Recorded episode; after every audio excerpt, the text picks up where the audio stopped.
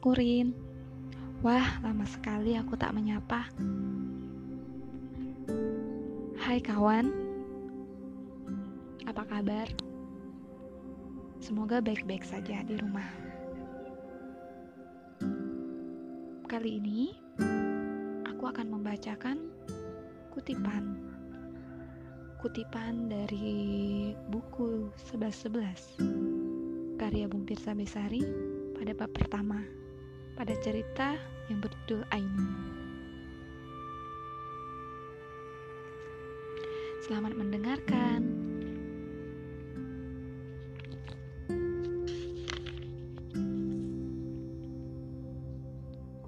Wahai api, hari ini entah mengapa hatiku terasa hangat.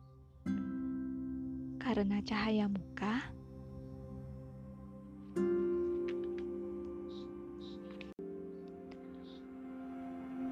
Wahai api, cinta bersemi untukmu. Sesederhana itu. Haruskah kisah kita pun sesederhana itu? Tapi sialnya, segala tentangmu memang tidak bisa sesederhana itu. Hatimu sudah mempunyai pemilik. Lucu, betapa kehidupan menganugerahkan kehangatan di saat yang tidak tepat. Haruskah aku membunuh perasaanku sendiri?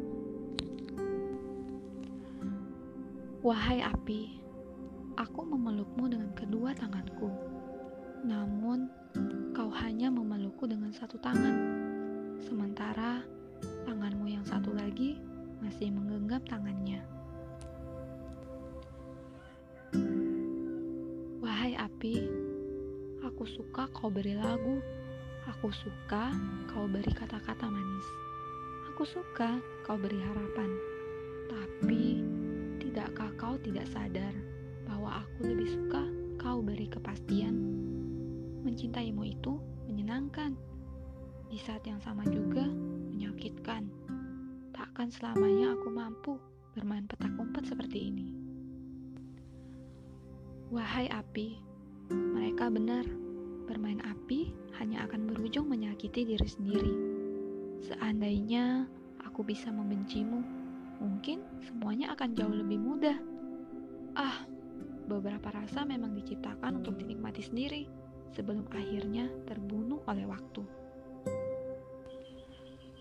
Wahai api, kita pernah punya kesempatan, tapi kau dan aku seolah tidak pernah punya keberanian untuk menjadi kita. Kau yang enggan memastikan kita, dan aku yang senang mematikan kita. Saat aku sendiri kau menghilang. Saat aku mempunyai seseorang, kau datang. Mungkin sudah saatnya kita akhiri permainan ini.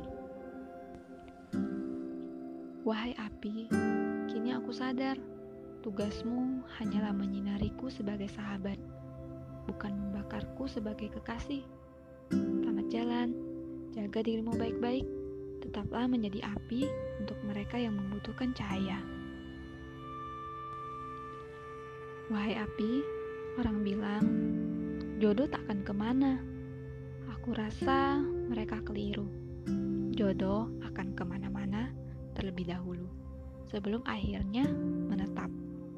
Ketika waktunya telah tiba, ketika segala rasa sudah tidak bisa lagi dilawan, yang bisa kita lakukan hanyalah merangkul tanpa perlu banyak kompromi. Kini hanya ada bibirmu di atas keningku dan hanya ada tubuhku di dalam pelukanmu. Tak ada yang lain selain kita. Selamat datang di rumah.